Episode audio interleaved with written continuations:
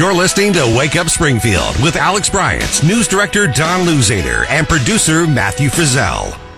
Welcome back to Wake Up Springfield, Pastor Alex Bryant. We have joining us for the first time Mr. Tommy Pigott. He is the Director of Strategic Communications for the Republican National Committee. How are you this morning, sir? I'm doing well. Thanks for having me on. Thank you for being with us. Um, so, um, did I, did I get the name right? First of all, I don't want to disrespect the last name. no, it's all good. You got it right. It's, it's always a, it's always a tricky one. So, but you you got it right. Thank you. All right, cool deal, cool deal. So you work for the Republican National Committee. Tell us exactly what it means to be the Director of Strategic Communications. Well, it means that I'm part of the team holding Biden accountable every single day, whether that's fact checking him when he lies because the mainstream media is not going to do it, whether that's highlighting ways that he's flip flopped or failed the country, uh, whether that's just making sure that people have the facts and figures when it comes to the border, the economy.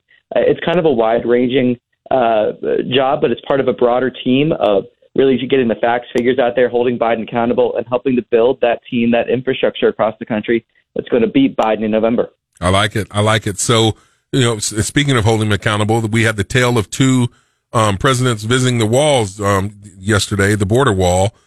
Um, Trump or you know Biden goes and he wants to blame the failure of his administration on President Trump. What do you have to say about um, this border situation and, and Trump and um, Biden's comments at the wall? Well, Biden's comments were absurd. I mean, I think also where they went showed the difference in priorities. Trump actually went to the border, went to an epicenter, saw the crisis firsthand. Biden spent most of his time in a boardroom, barely spent any time at the border, just a matter of minutes, uh, and then proceeded to tell a series of lies about the impacts of his policies. The first thing he mentioned uh, in in that speech was climate change, but made no mention of the fact that he completely reversed all the border security measures that Trump had in place. We went from the securest border in our nation's history uh, to the worst border crisis in our nation's history because of Joe Biden. Whether that was halting construction of the border wall, whether that was ending remain in Mexico, all things, by the way, that Biden could reverse today. He could reverse his executive actions today. He could reinstitute those policies that we had under President Trump. He could do that today. The fact that he's refusing to do that shows that Biden is purposely allowing this crisis to continue. You're absolutely right. And when you look at the numbers, then he, he went on to um, blame Trump for encouraging the senators not to go along with this so-called bipartisan um, Schumer Lankford bill, which would allow up to 5,000 illegal immigrants to come into our country every day, 1.8 million a year. Not, and when you compare those numbers, 1.8 million is what they're saying is a secure border. That's what they want us to let in.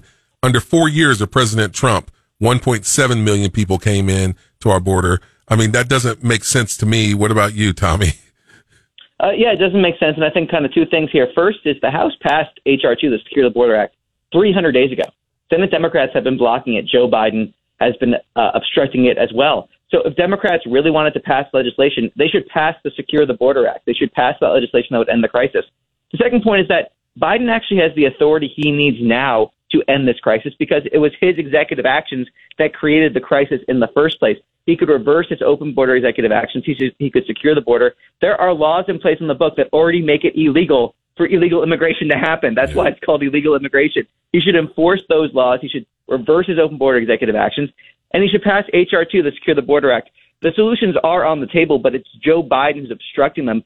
And I think the perfect example of this is as Texas is stepping up to secure the border, as Joe Biden has completely abdicated his responsibility, Joe Biden is suing Texas. Yeah. Even after the methods that Texas has put in place have been proving successful, he is suing them. That to me is the clearest example that Joe Biden's policy is a policy of open borders, not a secure border. Tommy, I'm gonna tell you, you sound um, too simple and like too much of a common sense brother.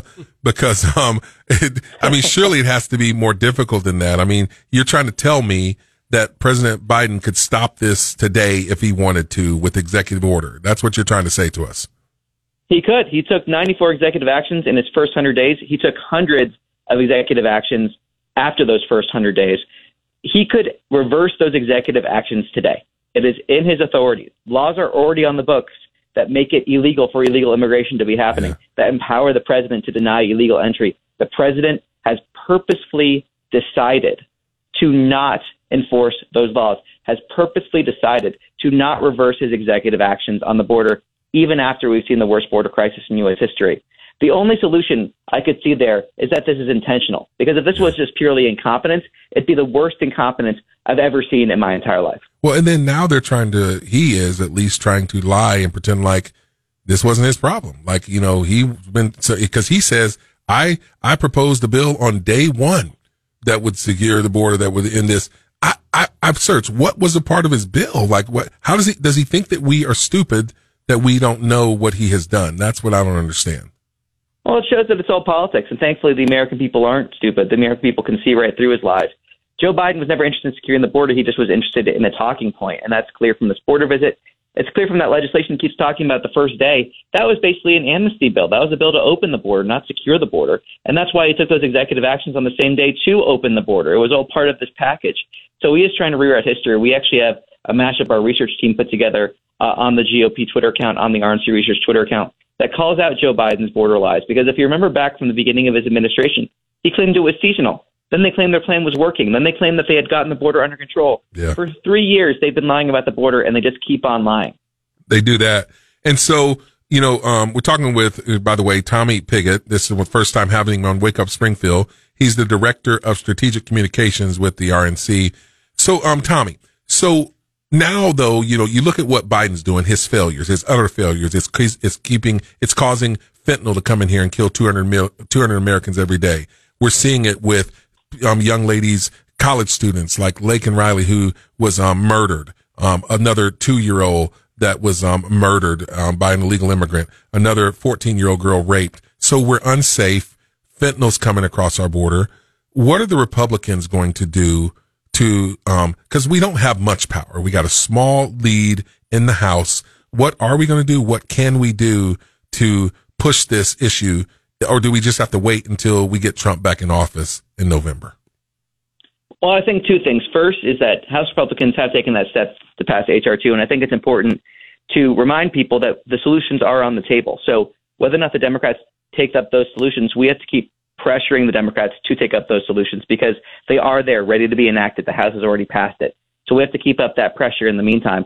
But I think we will have to win back this White House. That can't be overstated how, how important it is because of the executive authority that rests with the White House. And ultimately, it is a federal responsibility to secure the border. So even as state governors are stepping up to try to secure the border, it is a federal government responsibility in many ways, or at least it should be. Yeah. Uh, and, and so we need to win back uh, the White House in order to make sure that we secure this border. It is so important. That's why going to bankyourvote.com, by the way, which is our early voting initiative here at the RNC, is so important because that makes sure your, your vote gets banked and also make sure that we can use resources to target voters that haven't voted yet. That is a major way in securing that border because it's a major way in helping us win elections up and down the ballot. I love that you just brought that up to um, vote early, vote often, because traditionally Republicans, we don't like to do that. You know, we are ones that want to wait until the day and go but the Democrats are kicking our butt on that. I mean, they're, before we even get out to vote, they have a couple million vote, couple million vote lead. So, um, tell, tell me more about this bank the vote. What are you guys encouraging, um, from the Republican National Committee? Well, it's our initiative to educate people on their options for voting early, and it's ultimately a, a mission to activate Republican voters to vote early. And it is so critically important. I mean, we have a, a situation in many states now where we have election season, not election day and you can't wait till the fourth quarter of a football game to start scoring. Come on now. You have to score every single. You have to score every quarter. So you have to make sure you're getting those votes banked. Uh, and I hear from a lot of Republicans saying, well, if I'm planning on voting on election day and I know I'm going to vote on election day, why is it important that I bank my vote early? Why is it important that I vote early? And the reason why is because of those resources that I mentioned. If you're going to vote uh, on election day, campaigns in the RNC can't take that for granted. We can't just assume that's going to happen. We're going to keep using resources to reach out to you, whether that's uh, door knocks, phone calls, mailers, whatever it is. So the Republican National Committee campaigns might spend something like $30 to make sure a voter votes or reaching out to voters if they vote on election day. If they vote on the first day that they're able to for early voting, we might spend $5. Now imagine that $25 difference magnified by millions of voters. And those are the resources that we are freeing up by banking our votes early so that the Republican National Committee campaigns go out and go to independents and say, here's why you should vote Republicans. Reach out to, to Democrats that are sick and tired of their party and want to vote Republican. Reach out to voters that haven't voted in a few election cycles. That's why voting early is so key because it frees up those resources and make sure that we make sure that we are getting every single Republican out to the polls that we possibly can. Man, that's so good. Tommy Pigott, he is the director of strategic communications with the RNC. Thanks for your time this um, this morning, my friend. Hey, thanks for having me on. Yeah, hope to have you back again sometime. God bless you. Well, there you have it. Um, when we're talking to Tommy Pigott, he's from the Republican National Committee there, and just talking about the importance early voting. That's important.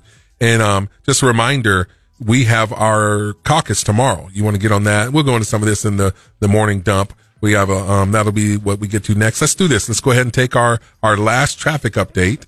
And for those of you that are still trying to um, make it make it in before the nine o'clock, and then we'll come back with our morning dump. We got a lot of dump this morning.